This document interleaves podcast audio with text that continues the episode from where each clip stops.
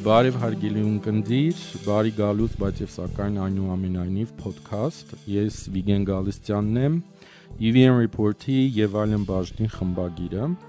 Այս ոդքասթի շրջանակներում մենք անդրադառնալու ենք Հայաստանի եւ հայկական մշակութային ոլորտի տարբեր հիմնահարցերի, զրուցելով այսօր գործող առավել հետաքրքիր գործիչների եւ արվեստագետների հետ այն ամենի մասին, ինչ ուզում եք իմանալ, բայց վախենում եք հարցնել։ Այսօրվա մեր հյուրն է ռեժիսոր Սերժ Մելիքովսեփյանը, Բարի գալուս Սերժ ջան։ Մերսի։ Բարև։ Ամ ես շատ վաղուց էի իրականում քեզ հետ ուզում այս ֆորմատի, նման ֆորմատի մեջ զրույց վարել, որովհետև մենք անընդհատ խոսում ենք եւ ես մտածում եմ ինչքան հետաքրքիր կլիներ, եթե այս մեր այս զրույցներին միգուցե հետաքրքիր կլիներ, թե ունկնդրեին այլ մարտիկ, որովհետև իրականում մենք միշտ խոսում ենք շատ հիմնային հարցերի մասին, թե թատրոնի, թե արվեստի, թե մշակույթի հետ կապված եւ դու վերջերս բեմադրել ես նոր ներկայացում Վեներան Մուշտակով, որը Դեյվիդ Այվզի պիեսի բեմականացումն է,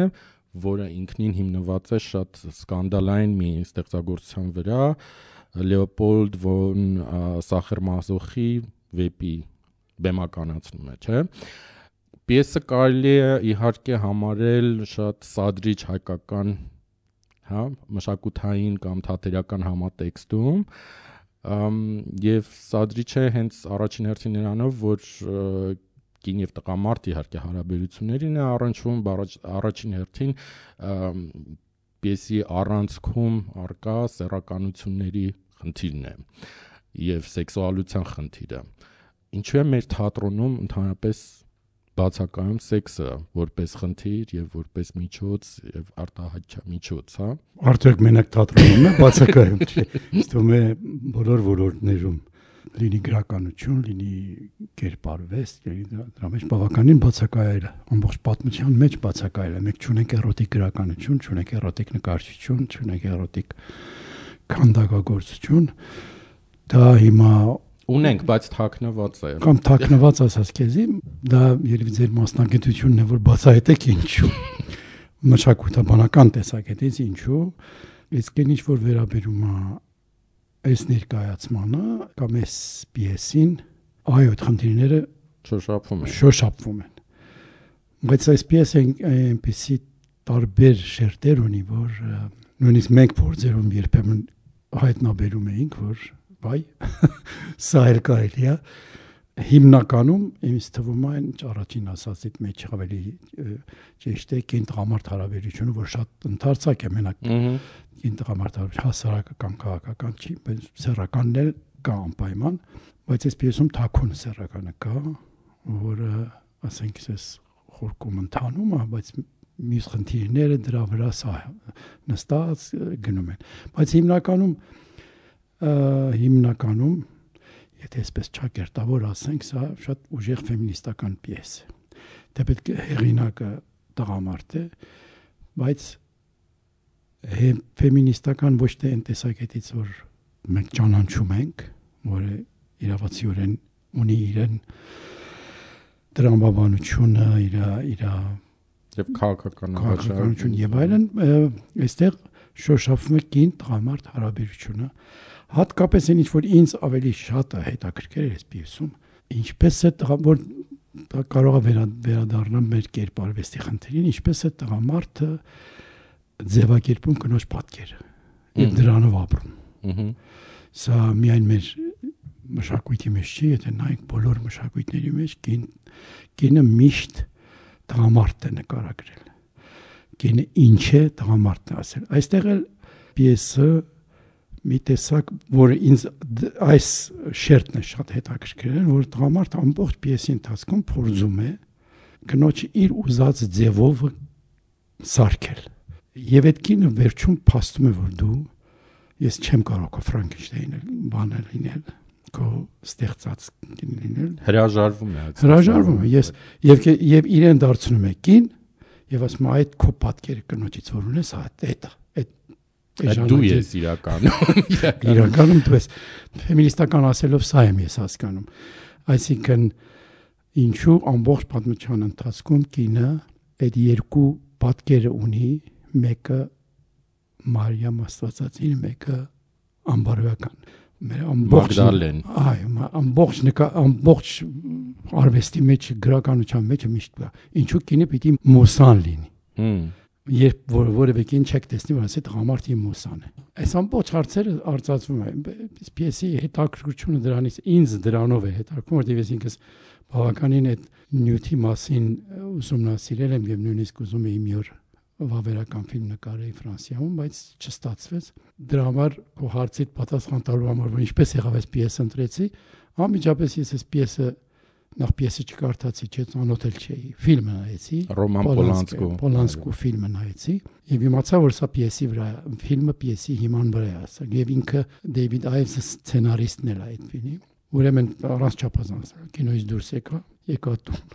Գիրք պատվիրեցի ամազորից երկու օր հետո ստացա երրորդ օրը սկսեցի թարգմանել եւ Նարինե Գրիգորյանին ասացի որ պիես եմ թարգմանում դու պիտի խաղաս ուրիշ մեկը չի կարող Հայաստանում խաղալ Ասենք որ պիեսը բեմադրվել է համազգային թատրոնի կողմից եւ դա երկու դերասանների միջև ծավալվող, հա, ներկայացում է։ պիեսը ես ուզ- կուզենաս շատ համառոտացեմ պիեսը Հա, դու ասեցիր որ հիմնված է Սախր Մազոխի գիրքի վրա այդպես էլ չի այլ պիեսը խոսում է մեկ հատ մի հեղինակ է ռեժիսոր հեղինակ է որը փորձում է պիեսը ադապտ արել, ուզում է բեմադրել, դերասանը հու է փնտրում եւ չի գտնում, վերջը մի դերասանուհի գալիս է եւ տեղից է իր ամբողջ դժբախտությունը սկսում։ Դե հենց դրանով էլ է իրականում պիեսը հետաքրքիր եւ ինչ որ առումով նաեւ ես կասեի պոստմոդեռնիստական է, հա, որովհետեւ մեկ այլ ստեղծագործության դեկոնստրուկցիա է ինքն իր մեջ պարունակում, այսինքն մենք մի ստեղծագործության միջով, միջոցով ականատես ենք դառնում մեկ այլ ստեղծագործության ասենց ասեմ կազմակերպմանը կամ առնվազն վերլուծությանը ու դա շատ հետաքրքիր ինքնին ստեղծագործական process է եւ հետաքրքիր է որ դու իհարկե ասացի որ անմիջապես պատկերացրեցի Նանե Գրիգորյանին այդ Վեներայի դերում, բայց որքանով է դժվար իրականում Հայաստանում ընտրել դերակատար եւ գտնել դերակատար նման դերի համար, որը իրենից ենթադրում է բացարձակ ազատություն նախ խոսքի առումով, չգիտեմ, մարմնի լեզվի առումով, հա, այդ հարաբերությունները ճիշտ արտա համոզիչ կերպով արտահայտելու, օրինակ, որpիսի այս պիեսը լինի համոզիչ հանդիսատեսի համար, իրոք դերասանը պետք է չգիտեմ, հայկական թատրոնի նորմատիվ այդ բաներից ըմ, սահմանափակումներից դուրս գա, հա, թե ինչ կարող է դերասանը թույլ տալ իրեն բեմի վրա։ Այդ խնդրեմը կա, մյուս խնդրեմը մշակույթային արգելքներն են, որտեվ այն հարաբերությունները, որ արևմտյան պիեսներում արծարծվում է, մեր դերասանները նույնիսկ դրա հասկացողությունը չունեն։ մեղք չունեն։ Օրինակի համար ես պիեսեի բեմադրում ֆրանսական մի հատ պիես Դիդրոյի մասին էր։ Այդտեղ կար, դու գիտեք, միջ- միջնադարում եւ այդ զրույցով էին սեքսով զբաղվում։ Այո։ Դիպչում չկար։ Իմ դերասանը չէր կարող հասկանալ։ Եթե դերասանուհին իրեն մոտենում էր, ինքը անմիջապես գնում էր դեպի ֆիզիկական հպման։ Չէր հասկանում, որ ես կարող եմ խոսելով էլ սեքսով զբաղվել։ Կամ ժեստի լեզվով։ կամ այո, այսինքն առանց դիպչելու մենք իրար հետ խոսելով կարողանանք սեքսի մասին մտածել։ Դերասան կարողություն ուներ, որտեվ իր մշակույթային լավ էլ դերասան կարող է լինի, եթե խնդիր չի, կարող է որտեվ ես չեմ ուզում որ դերասանը խաղա, պետք է ինքը դրա հետ շփվի, դրա կարողանա տեսնի։ Սա ուրիշ բեմադրություն եմ նորից տեսել եմ։ Դա գալիս է նրանից, որ միգուցե հայրենում այդ լեզվամտածողության մեջ իրականում չկա հենց սեքսի կամ էրոտիկ ցանկության հետ կապված տենց հաստատված եւ ընդունված, հա, Հա, չկա։ ա, ձևաչափեր կամ ֆորմաներ, որը դժվար դե դրա համար ինչքանով է հեշտ օրինակ թարգմանել այս պիեսը հայերեն։ Ինձ համար հեշտ էր թարգմանելը, բա- բայց հետո դա դերասանների հետ ոչ թե անհասկացող են, դժվար են կարողանում այդ զգալ, որ այդ ինչ ինչպես կարող ոնց ասենք այս բառերը կամ ինչպես դե դի գիտես մեր լեզվի մեջ մենք չունենք սեքսային բառեր շատ քիչ ունենք Կամ եթե ունենք դրանք ուղակի այն աստիճան գրեհիկ են, որ այսինքն գրեհիկա իրանց ընկալումն է գրեհիկացված, որ շատ իրոք բարդ է դա առօրյա լեզվում։ Բացի այդ, երբ որ դու օրինակ համար թարգմանություն ես ասում, copulation ուզում ես թարգմանես, գրում ես բառան նայում ես, ասում ես շնանալ։ Դա ինչպես ես կարող թարգմանել։ Ճիշտ եմ ասում կամ մեր դիքշներներ բացի որևէ սեքշուալ բառ չեն նույնիսկ չկա այդ բառը որ թարգմանեն չկին չեն կարող ֆակ չկա այո ֆակ չկա չէ բայց հենց հարցը նաև դրանում է եւ կարելի է դա նույնիսկ այտենց խորագիր ընտրել ֆակ չկա ինչ անել հա եթե հակական մշակույթում չկա սեքս ուստի չկա ոնց ոնց ասեմ կենսահաստատող կենսական ամենակարևոր երևի էրոսի մասին ընդհանրապես պատկերացում, այսինքն մենք ոնց որ կյանքի եւ չգիտեմ, մարդկային հարաբերությունների մասին մեր պատկերացումները, ընկալումները բավական աղճատված են այդ առումով, հա։ Դրա համար միգուցե SPS-ը ոչ թե զուտ ստեղծագործական նախընտրանքների արդյունքա քո համար, բայց նաև քաղաքականորեն հիմնավորված ընտրություն։ Քաղաքական ես չէի ասել, այլ մշակութային այն տեսակետից։ Քաղաքական լայն իմաստով նկատում։ Լայն իմաստով։ Իմ բոլոր ընտրած պիեսները նախ պետք է ինձ այդ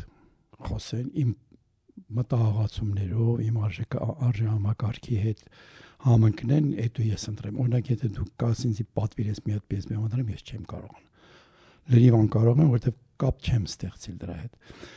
Ես մտածում եմ, եթե ես լինելով այս հասարակության մեջ ապրող մեկը, իմ ես էլ մաս եմ, չէ՞, հասարակության։ Իմ այն ինչ որ իմ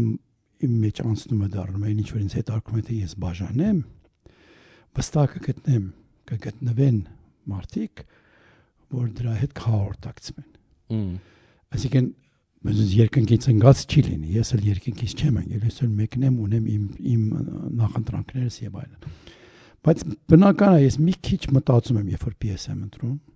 այս հասարակության մեջ։ Ինձ միշտ էլ հարց են տալիս. Ինչ եղավ որ դուք այս պիես ընտրեցիք, մեր կարծում եք մեր հասարակությունը եւ այլն։ Ես ասում եմ, ես չեմ ընտրում մեր հասարակության մեջ, ես ընտրում եմ ինձ համար եւ ներկայացում եմ համասար եւ վստահ եմ կգտնվի համասար։ Այս պիեսի վերաբերյալ Ես սկզբից վստահ էի, որ հանդիսատես կա պիեսի համար։ պիեսի բովանդակությունի հետ հաղորդակցվող հանդիսատես վստահ էի կա։ Բայց դե թատրոնները պետք է համարձակվեն դրան անել։ Սա այն մենք ներողություն։ Այն ժամանակ որ ես մենք մեր անկախ թատերախումբը ունեինք, Ագորա թատերախումբը, սա ամենայն համարձակությամբ ես կեցի կբեմադրեի, որևէ խնդրեմ չունեի։ Եթե դերասանուհիս էլ չուզենար, ես կբեմադրեի։ Բայց երբ որ սա որոշվեց, որ համազգային համազգայինի թատրոնում խնդիր առաջացավ։ Նախ համազգային դերասանական կազմը մի քիչ Սոս Սարգսյանի անվան համազգային թատրոնում այդ պատրաստակամություն չունեին նման պիեսի։ Բայց բարեբախտաբար որոշեցինք սա ընթերցում ընթերցումներ կազմակերպել թատերայնացած ընթերցումներ եւ հանդիսատեսը գալիս էր եւ հետո հանդիսատեսի հետ ամեն ընթերցումից հետո մտքերի փոխանակություն ենք։ Այդտեղից մենք հասկացանք, որ մենք որտեղ ենք քնած։ Հանդիսատեսը որտեղ է, մենք որտեղ ենք։ Այդտեղից համարձակություն ստեղծվեց թե համազգային թատրոնում, թե դերասանուհու կողմից, որ սա բեմադրենք։ Եվ այդտեղ ես արգելեցի, որ այլևս չենք ընթերցում, որտեղ եթե ուզում եք բեմադրենք, ես իր ամբողջությամբ, ամբողջ կարողությամբ ներկայացնենք, եւ ես շատ ուրախ եմ, որ այս փորձառությունը արվեց եւ այս ներկայացումը տոմս վաճառելու խնդիր չունի։ Այո, ես դիտեցի ներկայացումը ամբողջովին լի դահլիճում պետք է ասել որ դու ինչպես միշտ շատ հետաքրքիր ձևով ես մոտենում բեմ հանդիսատես այդ խնդրին թե ոնց էս բեմականացնում հա այդ հենց ոչ ոչ միայն ներկայացումը այլ հենց տարածությունը ինքնին այստեղ հանդիսատեսը հենց նստած է բեմի վրա եւ ոչ թե դահլիճում եւ ըստ ամենայնի մաս է կազմում հենց այդ բեմական տարածության ինքնին, հա։ Ազնիվ լինելու համար հանդիսատեսն է ինձ պահանջել մեծ այսպեսին անեմ ներկայացում, որտեվ երբ որ ընթերցումները այդ կամերային վիճակը իրենց ահավոր դյուրեր գալիս եւ իրենք ասում են որ եթե բեմադրում եք անպայման ես ես ուրիշ ձևել չէի բեմադրի, որտեվ ես էլ նույնն էի։ Այսինքն այդ մտերմությունը ստեղ մտերմությունը առանցքային մոտիկությունը ստեղծվի, որտեվ սա եթե ես տնեմ բեմ հանդիսատեսը նստի, արդեն օտարացում կա։ Այո, որտեվ այստեղ շատ կարևոր է, որ հանդիսատեսը տեսնի հենց դերասանի մարմնական զգա, այսպես ասած, մարմնական ներկայությունը, օրինակ, երբ որ Նարեկ Բաղդասարյանի կողմից արկոր այդ ռեժիսորի կերպարը սկսում է քրտնել, դու իրոք զգում ես այդ քրտինկական, երբ որ ինքը գնալով ոնց որ ասած իր հենց մարմնական վիճակն է, հա, սկսում փոխվել։ Դա դա շատ բավական հզոր տպավորություն է թողնում հենց ֆիզիկական տեսանկյունից, հա, դու զգում ես այդ ֆիզիկական տրանսֆորմացիան եւ ոչ միայն տեսնում ես։ Ապտակ է, ապտակ է ստանում։ Այո, այո, հանդիսատեսն է ստանում եւ պետք է ասեմ, որ իմ համար շատ հաճելի էր տեսնել, որ հանդիսատեսը ամբողջովին ներգրաված էր այս պիեսի մեջ եւ ասենք ճիշտ ռեակցիաներ տալի այնտեղ որտեղ պետք է տար եւ կար հենց այն միանգամից հասկանում ես որ սա հանդիսատես է որը ոչ միայն հաղորդակցվում է այլ ոնց ասեմ երկխոսության մեջ այսինքն իրեն անհրաժեշտ է ինչ որ առումով նաև այս պիեսը եւ միգուցե մենք խոսենք նաև նրա մասին թե ինչ դիրքերից են առաջնորդվում մեր թատրոնները կամ թատերական հատկապես պետական թատերական կառույցները բեմադրություններ ընտրելիս, այսինքն կա ընդհանուր մի հատ պատկերացում, թե հանդիսատեսը ինչա ակնկալում, հա, կամ ինչի պահանջ ունի եւ միայն խնդիր է դրված այդ պահանջարկը, այդ երևակայացված ես կասեի պահանջարկը կամ մտածածին պահանջարկը սпасարկելու կամ մատակարարելու եւ ոչ թե ասենք ընտրել այն կարգի ստեղծագործություններ, որոնք նաև փորձ կանեն այդ հա-, հանդիսատեսին անընդմեջ եւ անընդհատ հղկել, նաև ելնելով արկա այսօրվա մեր քաղաքական, սոցիալական խնդիրներից, չէ՞։ Դա գիտես դա միայն թատրոնների խնդիրը չէ, դա թատրոնները մշակութային ենթակառուցվածքների խնդիրն է։ Այս սա գալիս է ուսում ուսումնական համակարգից, որը լինի թատերական ինստիտուտից։ Դու եթե նայում ես թատերական ինստիտուտում, երբ որ դիպլոմային աշխատանքներ են անում, ինչ պիեսներ են ընտրում։ Դու նույնը տեսնում ես թատրոններում։ Այսինքն նույնը շարունակվում է մի տեսակ բոլորը նույնը ասելով ինչ նույն ասելով այդ պահպանողական հա հին բաներ պիեսներ վերցնել, չգիտեմ։ Այսինքն վերարտադրել։ Նույնիսկ արժեք վերարտ անընդհատ վերարտադրում։ Հիմա դրանք որ գնում են թատրոններում աշխատում են, հիմա կլինի ռեժիսոր եւ այլն, ինչ են վերելու։ Դրա կողքին մի հատ ուրիշ աղտ կա, որ մեր երիտասարդությունը թատրոնի կապակցությամբ ասում ամենտեղ չեմ կարող ասել, հետազոտելու այդ հետաքրքրվելու ահավոր ահավոր պակաս ունեն ինձ գալիս են երբեմն ինստիտուտից հարցում են բանսեր ինչպես կառաջարկենք մեր բեմադրում օրինակ ես ասում դե այսինչ հեղինակ այսինչ հեղինակ գնացեք կարտա դե չունեք դուք թարգմանած մեծ տական եք ասում դե կարող եմ տամ բայց բայց ես չի օգնի գնացեք ինտերնետ կա ուսումնասիրեք եւ այլն դա քիչ է գիտես ուսումնական համակարգը ահավոր պետք է փոխվի տակնվրա պիտի լինի իմ կարծիքով այդտեղից է որ թատրոնի ապական ստեղծվում է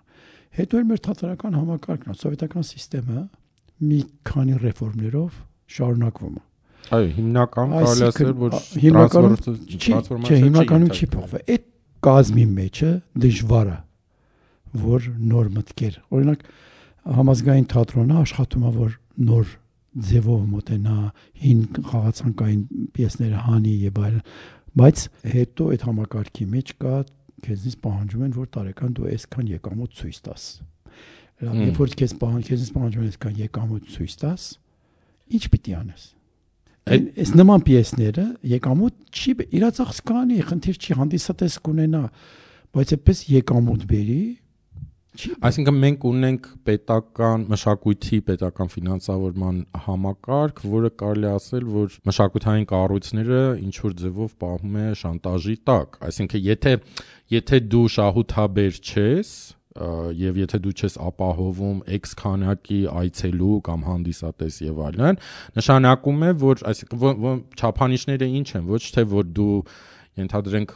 կարևոր ստեղծագործական ձեռքբերում ես ունեցել այս կամ այն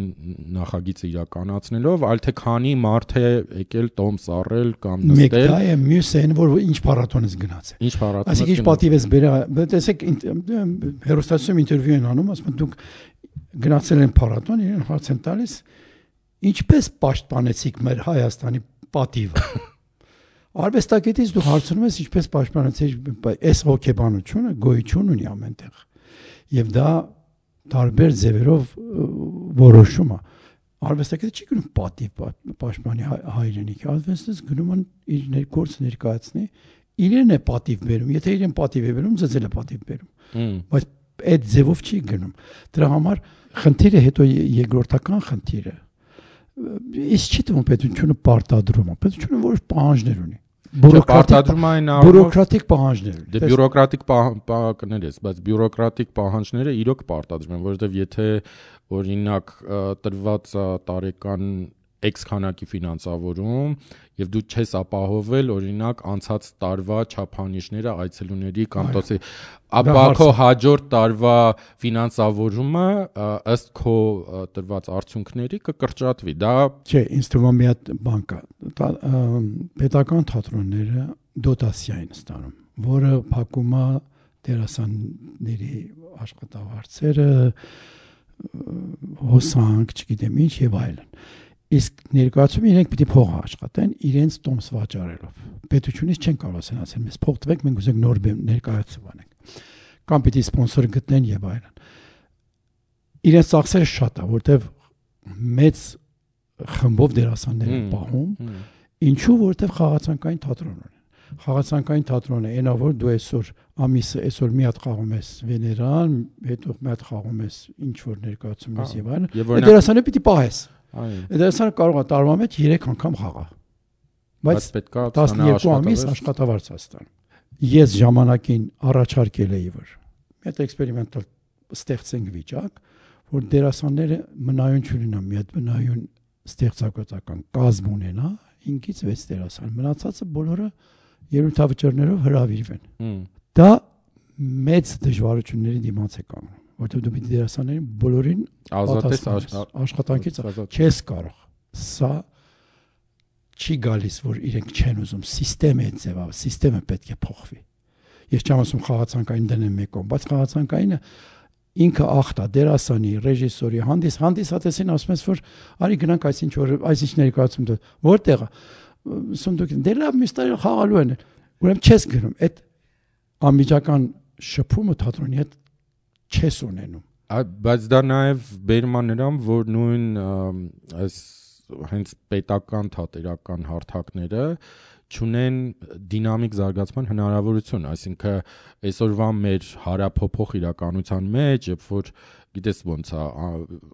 ամեն շաբաթ ինչ որ նոր իրողություն, նոր հարցադրում, նոր իրավիճակ է ստեղծվում, որին ստեղծագործողները parzև, չէ՞ որ ուզում են ինչ որ ձևով ինչ որ ձևով դրա մասին արտահայտվեմ, բայց եթե դու ունես խաղացանք, որը կարողա տարիների ընթացքում չփոխվի, դու նաև հնարավորություն չունես անընդհատ թարմ ձևով խոսելու քո իսկ կամ արտահայտվելու քո իրականության շուրջ, չէ՞։ Այդ մեծ խնդիր է դա։ Ու եթե դու նայում ես այսօր մեր թատրոնները, մեկ տարվա մեջ քանի հատ նոր ներկայացում են արել եւ այդ նոր ներկայացումները միջազգային գրականության կամ դրամատուրգիայի հետ ինչքան են առնչվում շատ խեղճ վիճակ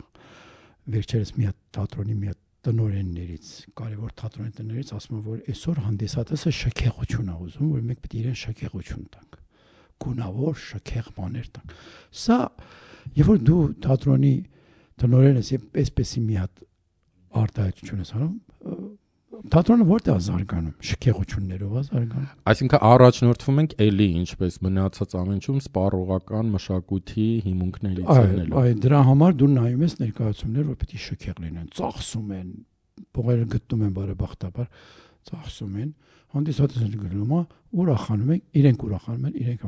այս մեջտեղը թատրոնը ինչա դառնում, թատրոնի հասկացողությունը, թատրոնի նորոգվելը, ինչա դառնում ոդեվիլ ահա հարց հարցը մնում հարցը մնում է որ ինչ պիտի արած միգուցե այդ իսկ պատճառով է որ շատերը հատկապես չգիտեմ ասենց ասեմ առաջադեմ մշակութային օղակներում համարում են հայկական թատրոնը որպես անակրոնիստիկ երևույթ, որը առարկայական դեր չի խաղում այսօր հայկական հենց կամ հայաստանյան մշակույթը զարգացնելու։ Հա։ Դու մեր դրամատուրգիան նայիր, մեր դրամատուրգիան չի առնչվում արտասահմանյան դրամական ինքնաբավ է նախ համ, ես այսօր հոդված էի կարդում որ համարում է դրամատուրգիան գրականության մաս է դե եթե գրականության մաս է գրեք ինքներդ էլ կարդացեք տվեք կարդան վերջացա բայց թատրոնը այս մեջտեղը ինքը պերֆորմանսը որտեղ է գնում թատրոնի հիմնական մասը որ գործողությունն է մեջտեղից չկա դրա համար մեր դրամատուրգները իմ կարծիքով թատրոն այնպես որ պետք է չեն ճանաչում։ Իսկ ունենք ընդհանրապես նոր հայկական դրամատուրգիա, այսինքն ովքեր են մեր ունենք նոր ասելով վերջին 20 տարվա մեջ ունենք։ Ունենք, բայց էլի երբ որ նայում ես իրենք ասում են չենք զիջում մենք արտասահմանյան գրականության հետ, բայց արտասահմանյան գրականություն չեն ճանաչում, զիջեն։ Ես ես նոր եմ մտածում դրա մասին, որ վերջի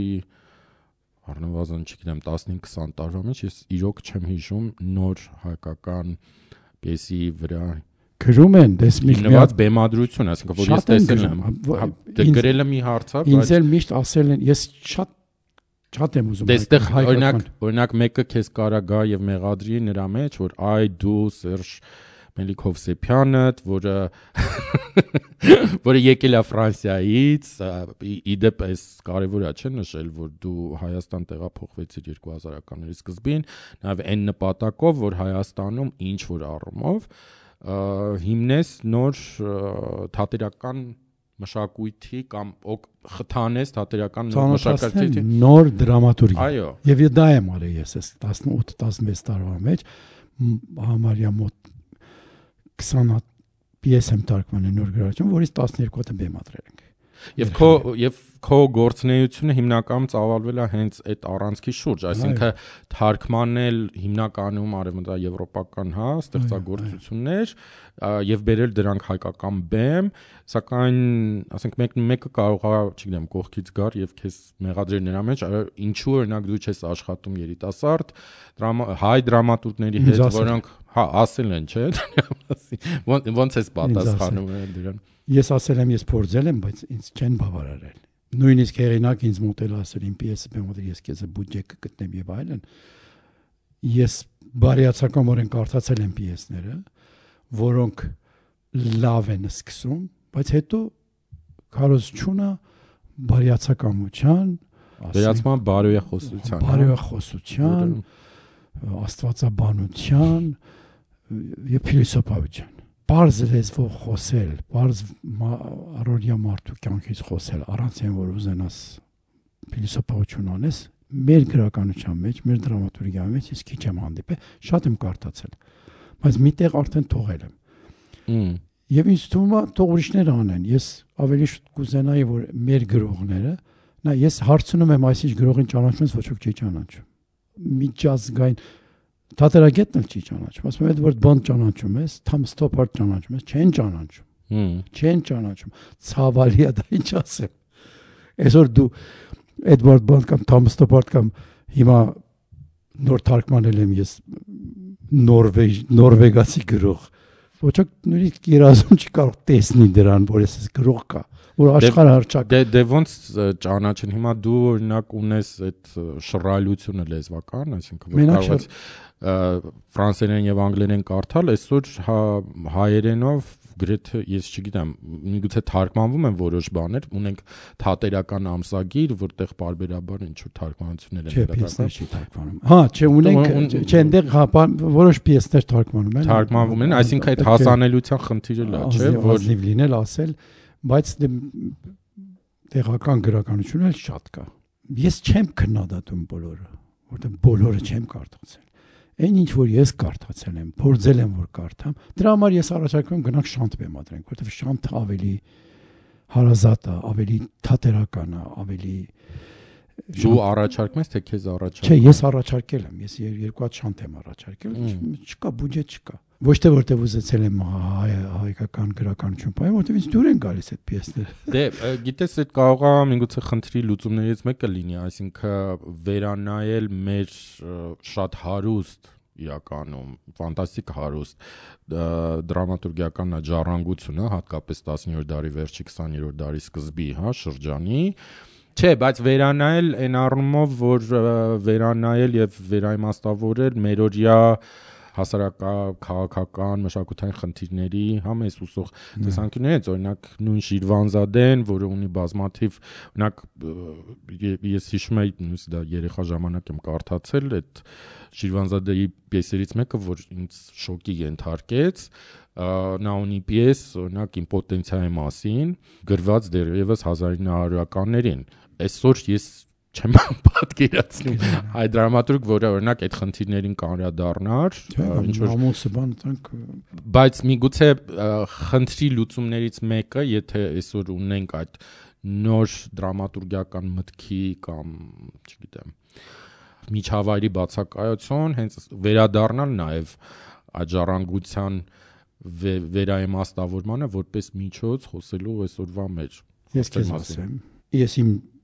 մասշտաբով կարող եմ ասեմ, ներկայացումները, որ ես արել եմ այդ գրականության հիման վրա, ես կարող եմ երթվել, որ որևէ դրամատուրգ չեմ տեսել այդտեղ։ Հմ։ Որ միայն ծանոթանա, ոչ թե բեմադրություն լավ է թե բաց, ծանոթանան գրականության հետ, որովհետև ես չեմ կարող դրանք տպել,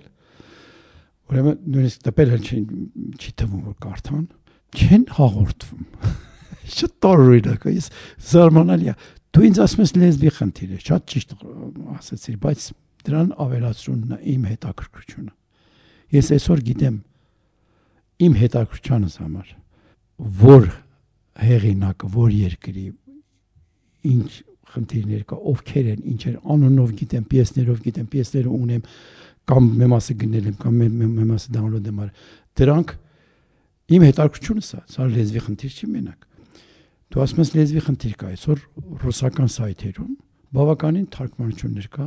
նոր դրամատուրգիայից։ Միայն ծանոթանալ եմ, ես չէի ասի որ շատ լավ թարգմանություններ են, որտեղ մի երկու հատ ետ ես առնչություն ունեցել եմ, լավը չեն եղել, բայց հնարավորություն կա կարդալու։ Նույնիսկ այդ այդ պիեսներից, որ ես այդ այդ հեղինակներից, որ ես թարգմանել եմ, չեն կարդում։ Ինձնից ուզում են դուր կարդամ։ Ես էլ ասում եմ, օքեյ, կտամ, բայց ինչ ես ուզում անել։ Հենց էլ մի հատ էլ տվեց, հետո ինչ կլինի։ Այստեղ ինձ թվում է խնդիրը նաև նրանում է, որ նույնիսկ եթե երիտասարդ կամ ոչ երիտասարդ ստեղծագործողը հետաքրքրված է ինչ որ բան նոր կամ հետաքրքիր պիես բեմադրելու հարթակների բացակայությունն է, հա, որտեղ դա անես կամ ինչպես դա իրականացնես, ինչպիսի կարծես թե ունենք այսքան թատրոն բազմաթիվ են իրանք շատ-շատ են եւ այսօր անդադ նաեւ խոսքա գնում այդ պետության կողմից հովանավորվող թատերական այդ համույթի այսպես օպտիմալիզացման մասին, հա, փակել, միացնել, չգիտեմ, էս անել, որովհետեւ դա բյուրոկրատիկ լուծում է, դա ստեղծագործական լուծումներ չեն։ Դրանք ֆինանսական լուծում են եւ որ լավ է իրեն հերթին կարող է լավ լինի։ Հա, գաղափարական։ Բայց ինչ են անում։ Քո թատրոնը փակում են, չէ՞։ 18 հատ դերասան ունես, բաժանում են տարբեր թատրոններին, չեն կարող դուրս անեն, չեն կարող նրանց պատասխանել։ Մեղքել են, ես հասկանում եմ, բայց ինչ են անում, բարձում են ուրիշ թատրոնների վրա։ Դու 18 դերասան ես, դառնում է Այսօր Սունդկան 70 դերասան ունի։ Հիմա նայ դու ետ ներողություն, դու եթե այդքան դերասան ունես, պետք է մի պիեսներ բեմոդես որ ամենին խաղացնես, չէ՞։ Արդեն քո ստեղծագործական որոշումները որոշումները ուրիշ ձևավորված են, հա։ Ուրիշ ձևավորոշվում։ Որակ բանը չեմ խոսում, ուրիշ ձևավորոշում, որտեղ սահմանափակվում է։ Միջդեռ դու եթե ունենաս մի դերասանական կազմ, որը ստեղծագործական ուժեղ կազմ է, դա կարող ես ինչ պիես ուզում ես բեմադրես 4 հոգով, 5 հոգով, 10 հոգով մնացածը լրացնես։ Բունջենել կբաժանես այդ 6-ին ավելի աշխատավարձ կտաս։ Չեն գնա անտա սերիալ խաղալ խեղճերը պետք ունեն փողի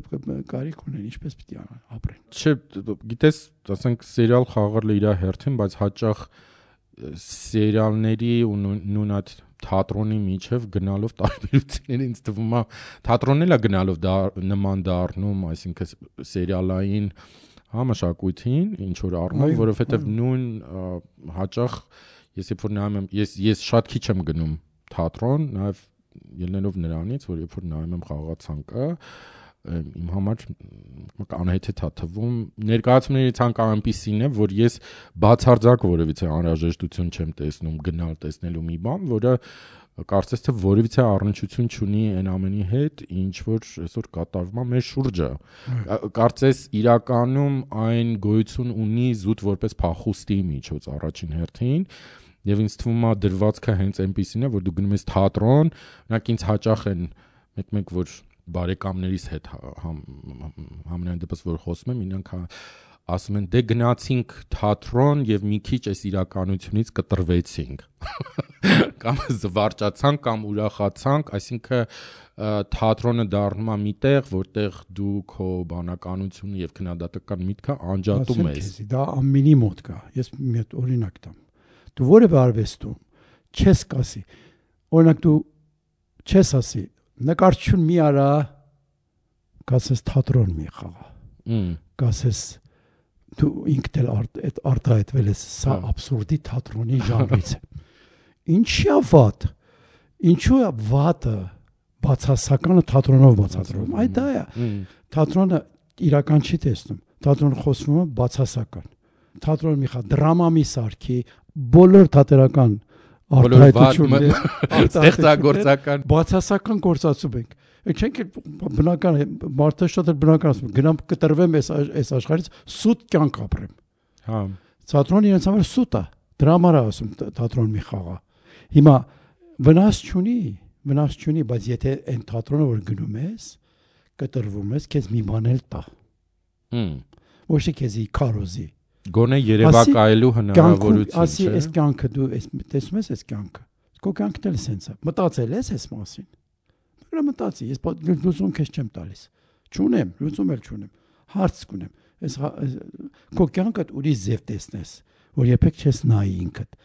Առօրյա կյանք թույլ չի տա։ Թատրոնը կարողանա քեզի դա մի տեսակ բացահայտի։ Բացահայտի, որ ասես, վայ, ես ես չէի տեսել կյանք։ Դե իրականում այս պիեսը Վեներան Մուշտակով հենց կարելի է այդ կարգի բեմադրություններին դասել այն առումով որ parz է որ սա ժամանակակից այսինքն շատ ժամանակակից պատմություն է բայց պիեսի վերջում ինքը վերածվում է տեսակ ֆանտազմագորիայի, չէ, այսինքն կամ ալաբանության ամեն դեպքում, այսինքն այդտեղ ֆենտասի նույնիսկ էլեմենտ կա, բայց հենց այդ դրա միջոցով իսկ ոնց որ ասած մաշկազերծվում է հենց այդ իրականությունը շատ ճիշտ է որովհետև օգնում է ֆենտեզին օգնում է հանդիսատեսին երևակայելու եւ տեսնելու իր իրականությունը ուրիշ ձևերի մեջ որը անպայման չի որ նույն մեր ընդունված ընդունված ինքը իր համար գտնի մտածի որ հա բայց ես էլ եմ ուզում կանացի շոր հակնել։ Մեկ ինչ մտածի։ Կարող է կար ինչ եմ ուզում կարացի շոր հակնել եւ այլն եւ այլն։ Այդ ձև մտածի, մեկ չենք ասում գնա հակիր։ Թատրոնի գործը այդ չի որ ասի դու ինչ արա, ինչ մի արա։ Այնին ասի smart ես անում, դու քո կարծիքդ ինչ ասում։ Եվ մենք հանդիսատեսի հետ երբ որ խոսակցություններ ենք ունեցել բավականին, օրինակ, պիեսը կարող է այնպես տպավորություն թողնի, որ տղամարդացիացը, տղամարդուն նվաստացնում է։ Նա ապտակը բանը եւ ոչ մի տղամարդ դա չի զգացել։ Այս շատ ինձ համար հետաքրքիր էր, որ չէ, բան դες բան չկա։ Ուրեմն գնացել է միջև միտեղ այդ ուրիշ ձև ապրել այդ այդ հարաբերությունը։ Իրականում որովհետև հենց բուն մազոխի ստեղծագործությունը պետքա այստեղ նաև նշել ունկնդրի համար, որ մազոխի վեպից եւ վեպից է առաջացել մազոխիզմ ձևակերպում, հա, հոգեվերլուծական այդ ձևակերպումը, որ այսօր շատ տարածված է, այսինքն եթե մենք կոնկրետ խոսում ենք սադոմասոխիզմի մասին եւ ինչ որ շատ կոնկրետ առումներով այս պիեսը հենց դրա մասին է, այդ ինչպես է, ինչ են մշակութային եւ քաղաքական առումներով կին եւ տղամարդ հարաբերությունների մեջ այդ ինչպես է սադոմասոխիզմը դրսևորվում ու հետաքրքիր է ինձ թվում է հանդիսատեսից շատերը երբ որ այս պիեսը նայում են ինչ որ ձևով նրանք փոխադրում են դա իրանց իրենց իսկ այո այսինքն այն նորմատիվ հարաբերությունները իրար մեջ կարող են դիտարկել հենց այդ ուժային հարաբերությունների տեսանկյունից, հա։ Դե SPS-ի մի հատ էլ շատ ամենակարևոր բաներից կա որ այդ Հեգելի ասածն է որ տերը ստրուկ է դառնում ստրուկը տեր, այս հարաբերություններն էլ այդտեղ կա։ Ինչպես տերը գնալով դիրությունից զրկվում զրկվում է դիմացինը որ ստրուկ է դառնում է տեր այս բանի ֆիլմի մեջ կարել հիշում ես Ջոզեֆ Լոզեի Servant ֆիլմի մեջ հա իհարկե այդ թեման էր որ ինչպես փոխում հարաբերությունները հա, փոխում է եւ իրականում մենք անընդհատ խոսում ենք դրա մասին մեր մշակույթի մեջ որ կա ժողովրդական արտահայտություններ, հա, որ ամեն տղամարդու հետևում մի հատ կին է կամ ընտանիքի գլուխը տղամարդն է, բայց չգիտեմ, վիզը վիզը կինն է եւ հա։ այլն եւ այլն, այսինքն ոնց ոնց որ կա այդ ժողովրդական, հա, գիտակցությունը, բայց չկա խոսույթը դրա շուրջ, այսինքն մենք ոնց որ բոլորս գիտակցում ենք, բայց չենք համարցակվում իրականում խոսել թե այդ հարաբերությունները մեր հասարակության մեջ ոնց են ձևավորվում կամ արտահայտվում, բայց արդյոք կձևավորվի, կարտահայտվի։ Դե ես խնդիր է դա իրոք մեծ խնդիր է օրինակ այդ առումով ինձ թվում է շատ կարևոր են հենց անկախ ստեղծագործական հարթակներ օրինակ ես մի քիչ նաև ուզում եմ խոսենք դրա մասին որովհետև դու քո գործունեությունը Հայաստանում հիմնականում ծավալել էիր անկախ հա հարթակների միջոցով ագորա թատրոններ որը հնարավորություն ունել բեմադրել այն ինչ որ դուք ընտրում եք եւ որոշում եք, հա, կախված չեք, այսինքն որևիցե պետական։ Բայց հիմա իհարկե ագորան չկա։ Չկա։ Կա։ Այս տարի նոր ներկայացում։ Հա, շատ ուրախ եմ։ Բայց դու վերջերս սկսել ես ավելի ակտիվ համագործակցել պետական թատրոնների։ Ես տարիներ հրաժարվել եմ այդ գործից։ Ինչ եմ հրաժարվել, ոչ թե նրանք պատեն են փիստեն եւ այլն, որովհետեւ եւ որ դու մի համակարգի մեջ ես մտնում ուզես չուզես պետք է այդ համակարգի օրենսդրության հետ առնչվես էներգիա էներգիայից 60%-ը գնում է ես փորձառությամբ գիտեմ Էս եմ ուզում, էս չի լայն էս հարա ինչ բա ինչ անեմ, բայց այդ լույսը չէ, էս չէ։ Իսկ երբ որ դու մենակ ես, ուզում ես գնաս մի հատ գլխար կառնես, բանից վերնից աճ, գնում ես, առնում ես, բերում ես, անում ես։ Այստեղ ուզում ես գլխար կառնես, է իրավունք առնես, ից առնես, ընդ։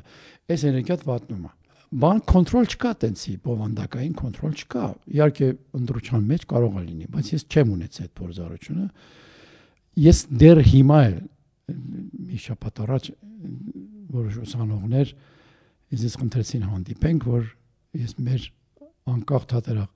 թատերախմբի փորձառություն իրենց փոխանցեմ որովհետև ես միշտ քաջալերում եմ ասում եմ դուք մի նստեք պետությանը սպասեք որ ձեզի այդ կա ծիտիկներ որ սպասում են մայրը բերի մի բան ծիրանը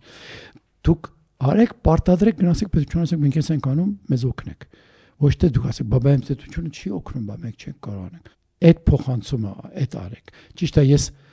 որ եկել եմ ինքս իմ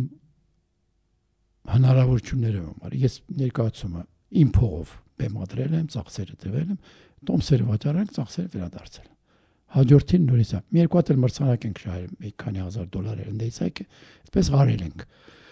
Որոշ ներկայացումներ եկամտաբեր այլ է որոշ նկարը չէ։ Դերասանները բարեբախտաբար ոչ մեկ աշխատավարձի համար չէին աշխատում ինձ հետ, այլ աշխատում էին նպատակի, աշխատելաձևի իրենց բավարարում էր դա։ Հիմա ես ինչու գրացի պետական, որտեվ արդեն հոգնել էի իմ գազམ་ակերպչական իմ էներգիաս արդեն չէր բավարարվում հետո այդ խումբն էլ այնպես որ պիտի լիներ չկար ամեն մարդ գնացել է որ բնական ամեն մի խումբում այդ պատահում է Հիմա նորից ինչու եմ վերականգնում, չեմ վերականգնում, այլ ես ասել եմ ես ոչինչ չեմ անի, մենակ թարգմանությունը կանեմ, ներ բեմադրությունը կանեմ, մնացածը դուք եք զբաղվում։ Դահլիճ գտնեք, դեկոր սարքեք եւ այլն եւ այլն։ Հիմա նորից ես հենց Դեյվիդ Այվզը կարճ պիեսներ ունի, դա թարգմանել ենք եւ աշխատում ենք։ Աշխատում եմ խումբը մի տեսակ վերականգնեմ նոր ուժերով, որ հետո իրենք շարունակեն։ Հույսով եմ, որ կարողանան իրենք շարունակեն։ Այսինքն լուծումը այս թատրոնի, ասեմ, վերակենթանացման կամ գոնե վերաիմաստավորման մեջ կամ զարգացման, արդիականացման ոնց ուզում ես այնց ձևակերպի այդ հարցը, այսինքն հարց կա, որ մեր թատերական միջավայրը պետքա փոխվի, հա, զարգացում ապրի։ Հիմա ոնց ենք տեսնում այդ միջոցները, այսինքն համակարգի ներսից, որովհետև դրանք այնքան գերակշռող են Հայաստանում, որ թելադրում են օրակարգը, համենայն դեպս թատերական ասպարեզում, թե հենց այդ նույն անկախ փոքր էնկլավային, այսպես ասած, եւ ավելի դինամիկ կա կառույցներ ձևավորելու միջոցով, ինչպես օրինակ, չգիտեմ, բաց հարթակն է, Գագիկ Ղազարե կամ Նանոր Պետրոսյանի թեկտեղն է, որ շատ ակտիվ են, միգուցե կան ուրիշները ֆորում, թա ֆորում չկա, ֆորումը կա թե չկա։ Ուրիշ կա, ուրիշ, հա, ֆորում չէ բանը կա։ Theater for Changes-ը կա։ Հա, այսինքն կան իրենք, բայց ինձ թվում է համեմատած պետական կառույցների հետ իրանք փոքրամասնություն են կազմում։ Փոքրամասնություն են հնարավորություններ չունեն, բայց էլի ես ես իսկապես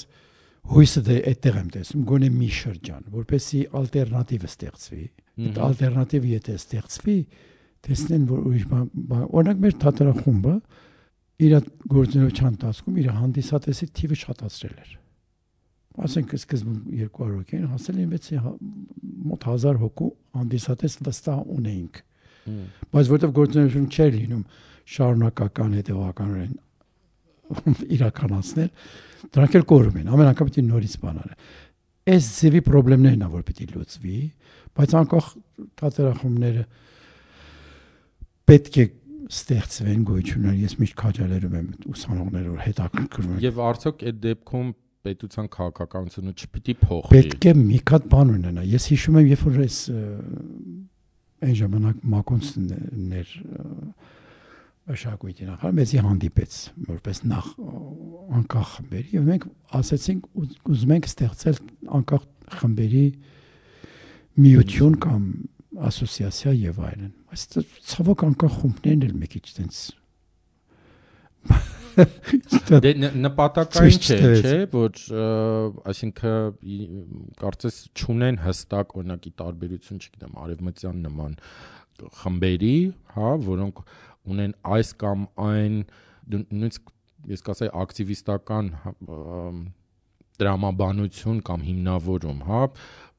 ֆեմինիստական են, չգիտեմ, փոքրամասնական են կամ չգիտեմ, ամեն դեպքում ելնում են այս կամ այն շատ հստակ դիրքավորված քաղաքական քաղաքականությունից, հա, դրսում։ Ովքեր բանը դրսում, դրսում անկախ այսինքն ունեն հստակ գաղափարական միտում։ Մեր մեր անկախ այս կազմակերպությունը չես հասկանում, այսինքն իրենց գործունեությունը ծավալվում է ինչ թիրախային նպատակներով ասում են դե էքսպերիմենտալ թատրոն են անում ես ասում եմ դե դա ինքնաբավ է միգուցե դա լրիվ արդարացված է այսինքն էքսպերիմենտը իրավունք ունի գոյություն ունենալու ինքն իր համար բայց Հայաստանի նման միջավայրում չգիտեմ կարծես թե բայց մեկ մեծ ախտը ամեն մարդ ուզում է ինքը հեծանի հորինի իսկապես եմ ասում օրինակի համար մենք օրինակ տամ մենք 2017-ին մի հատ ներկայացում ենք արել նոր հեղինակ ֆրանսիացի եւ այլն բեմադրել ենք հիմա նույն հեղինակի նույն պիեսը բեմադրում են մի հատ ուրիշ թատրոնում եւ հայտարարում են առաջին անգամ Հայաստան վնաս չունի էդի ռեկլամային պատվաբերի բայց ինչ տրադիցիոնա պատահում է ստեղ ես ի՞նչ է լինում։ Ուրեմն ամեն մարդ իր համար նոր բան է ստեղծում, նոր ասած հեծանի հա։ փորիր այս վատություն զրոյական կետից այո այս անդ մենք այսպես տրադիցիոններ չենք ստեղծում որ մեկս մյուսի ուսին կանգնելով գնանք առաջ մենք ուզում ենք մեկը որ ոտը դնենք հրենք ենք ու ինքը գնանք անցում ես եմ այս վատը այս շատ վատը մեր փորձը որ ուզեցինք ստեղծել ասոցիացիա դա չստացվեց բենց այս պատճառով որ ամեն մարդ ուզում էր ինքը մեծևով մենակ լիներ ես հարգում եմ դա խնդիր չունեմ հիմնական բանը տեսլականի պակասն է բացակայություն տեսլական չունեն ուր են գնում շատ լավ էքսպերիմենտ եմ անում բայց այս էքսպերիմենտից հետո ուր եմ գնալու հաջորդ էքսպերիմենտը որ դա ինձի տանում այս արդյոք քայլա դեպի հաջորդ էքսպերիմենտը չի սրա պակասը կա ես օրինակ ես մեր թատրախումբի միշտ էլ հայտարարել ենք մեր նպատակը ծանոթացնել նոր դրամատուրգիան, միջազգային եւ այլն։ Սա է եղել, մեր տեստականը սա է եղել։ Դրանով ենք առաջ գնացել։ Հիմա լավ հաջող ներկայացում ենք ունեցել կամ չենք ունեցել, դա երկրորդականը։ Բայց այդ տեստականը պակասում է շատերի մոտ։ Գործունեությունն է։ Գործունեություն գործունեության համար։ Այո։ Ես դրա հետ շատ համաձայն չեմ։ Կարող է դի որոշների մոտ իմաստավորվում է։ Դե ես էլ շատ Չէ, լուրջ ես էլ շատ համաձայն չեմ, այն առումով որ իհարկե կան մեր մոտ շատ տարածված, միգուցե դա էլ է խորհրդային ժամանակաշրջանի ինչ որ մի հատ մշակույթի հետևանք, որ այսինքն ստեղծագործական գործունեությունը դա ինքնաբավ է եւ դու կարող ես ստեղծագործել ինքդ քո համար եւ ոչ մի բանի համար ոչ պատասխանատու լինել, ոչ ոչ էլ ոչ են մարդիկ կամ հասարակությունը կարա պահանջատեր լինի, բայց այսօր իհարկե արվեստագետի պատասխանատվության հարցը ինձ թվում է հենց իրականում ամենուր առաջին դիրքերում է, չէ, որ արվեստագետը իրոք համար առաջի պատասխանատվությունը այն է, որ ինքը կարողանա խոսել եւ մեկնաբանել եւ չգիտեմ, վերլուծել մեզ շրջապատող իրականությունը դա եթե այդտեղ պատասխանատվության հարց չի դրվում, ես չգիտեմ, էլ պատասխանատվություն առաջին հերթին հանդեպ քեզ, այո, քո այդ տեսլականին, օրինակ ինձ համար մեծ ցավը, ասեմ քեզ։ Ես 17 տարի այստեղ եմ։ 12 ներկայացում եմ արել։ Ինքս որպես իմ բավարարությունը ստացել եմ, որոշներից գոհ եմ, որոշներից գոհ չեմ եւ այլն։ Բայց ես մտածում եմ, ես ինչ ճառանգություն եմ թողել։ Հմ։ Ոչ թե ինձ հետևողներ, Բայց ես ինչ փոփոխություն եմ առաջ բերել թատրոնի մարզում, որ այսօր ասեմ, «Ա, այս Վիգենը շարունակում է այդ գործը իր ձևով»։ Ինձ էլ հետամղում շարունակում։ Ես այդ շարունակականության հետևորդ եմ, եւ բան եմ ուզում եմ այդ լինի։ Ահա։ Այսինքն դու դա չես տեսնում այսօր։ Ես չեմ տեսնում։ Բայց նույն քո ներկայությունը համազգայնում եւ համ չգիտեմ, համազգայինը, որը ես միշտ ընկալել եմ, ցենց ասեմ, պահպանողականության մարմնավորում, այսօր բեմադրում է Դեվիդ Այվզի այս պիեսը, որը եւ բեմադրում է ինչ ձևով, բեմադրում հաջողակ ձևով, այսինքն բերում է հանդիսատես, որը միանշանակ ամ, ամեն կերպ ընդունում է այդ պիեսը, հաղորդակցում է դրա հետ եւ ինքը հաջողություն է հա վայելում։ Այսինքն դա արդեն իսկ որոշակի շարունակականության գրավականն է, չէ, հանդիսանում, որ այդ այդ ճիշտ ես գուցե ավելի շատ եմ ես ավելի ավելի շատ եմ դու դպրոց էիր ուզում, սենց Չէ, չէ, ես ուզում եի օրինակ ես շատ կցանկանայի Ագորաթ թատրախումբը իմ բացակայությամբ շարունակվեր բայց չի շարունակվում։ Ես գիտեի, փաստ եմ որ ես 3 տարի դադարեցրել եմ, չի շարունակվում։ Նորից եկել են ինձ խնդրել են անենք եւ այլն, շարունակում եմ։ Ես կուզենամ որ շարունակվի։ Անունը չի։ Շարունակում այս ծևի աշխատանքը, այս մոտեցումները վստահ փոփոխություններ առաջ եկել է ինձ այդ աշխատողների մեջ օրինակ այն դերասանը որ ինձ այդ աշխատումը դժվար է հիմա կարողանում ուրիշ տեղ աշխատել որովհետև այդ աշխատելու ձևը չի իրեն ուրիշ ձևա տանում դերասան կարողանում է ինքը իրեն զարգացնել, առաջ գնալ, իրեն փոփոխել, իրեն ճանաչել։ Բայց ուրիշ տեղում չէ դերախ դերախավում։ Դրանք կա։ Բայց երևի շատ եմ ուզում։ Սերժ, ինձ թվում է Հայաստանում մենք պետքա արդեն իսկ սովորած չգիտեմ, կամ ընդունած լինենք, որ այդ մշակութային շարունակականությունները այս տարածքում եւ այս ժամանակներում լրիվ անհասկանալի ուրույն ձևով են տեղի ունենում այսինքն երբ որ մենք փորձում ենք այդ շարունակականությունները ձևակերպենք կամ մտածենք դրանց մասին ելնելով, չգիտեմ, արևմտյան, հա, ֆորմաներից կամ ոնց որ ընդեղը ընդեղա տեղի ունենում, հետեւաբար սպասում ենք, որ ստեղ էլ այդպես պետքա լինի կամ լավ կլիներ, որ այդպես լիներ, այնինչ Հայաստանում թվում է ամեն ինչ մի քիչ սյուրռեալիստական է, չգիտեմ։ Եվ երբեք իմ համար միշտ անսպասելի է թե ինչպես են այդ շարունակականությունները ի հայտ գալի այս տարածքում, երբ որ մտածում ես, որ այստեղ ընդհատումների մշակույթ, հա։ Շատ ընդհատումներ, հա։ ճիշտ է։ Այսինքն ընդհատումներով ձևավորված մշակույթ, հա, եւ բայց մեկ էլ տեսնում ես շատ անսպասելի ձևով, որ մի բան, որը պետքա այսպես, չգիտեմ, մահացած լիներ, հանկարծակի նույնպես վերակենթանանում, հա, կամ մի մշակութային երևույթ, որը բացարձակ ոչ մի հիմնավորում չունի, հանկարծակի հայտնվում է, շատ արագ եւ դառնում է արդեն ինքնին ավանդույթ, Հայաստանում դա տեղի է ունենում։ Անտրամաբանական, ես չգիտեմ, արդեն արդեն չեմ փորձում նույնիսկ գտնել այդ տրամաբանությունը։ Նենց որ ես համոզված եմ, որ քո նշանակալի ժառանգություն է այս ոլորտում անպայման իր ոչ միայն հետքերն է թողելու, այլ արդեն ունի արմատներ, որոնք միգուցե ոնց արդյունքները այսօր այդքան միգուցե քո համար տեսանելի չեն, բայց ես համենայն դեպս դրանք տեսնում եմ, այսինքն եւ այդ փոփոխությունները հարցը մնում է միայն թե ոնց են դրանք զարգանալու եւ իրենց ուրույն զարգացումը կունենան, բայց խնդիրս ես իմս չի որ անոնց պատմության մեջ մնա, այս խնդիրությունը որտեղ մի բան է սարքվում է, կառուցվի, շարունակվի եւ այլն, դա է հետաքրքիրը։ Հիմա ինչ անունով լինի, լինի։ Դե ես շատ ուրախ եմ քեզ տեսնել սենց լավ ֆորմայի մեջ։ Շնորհավորում եմ պիեսի հաջողության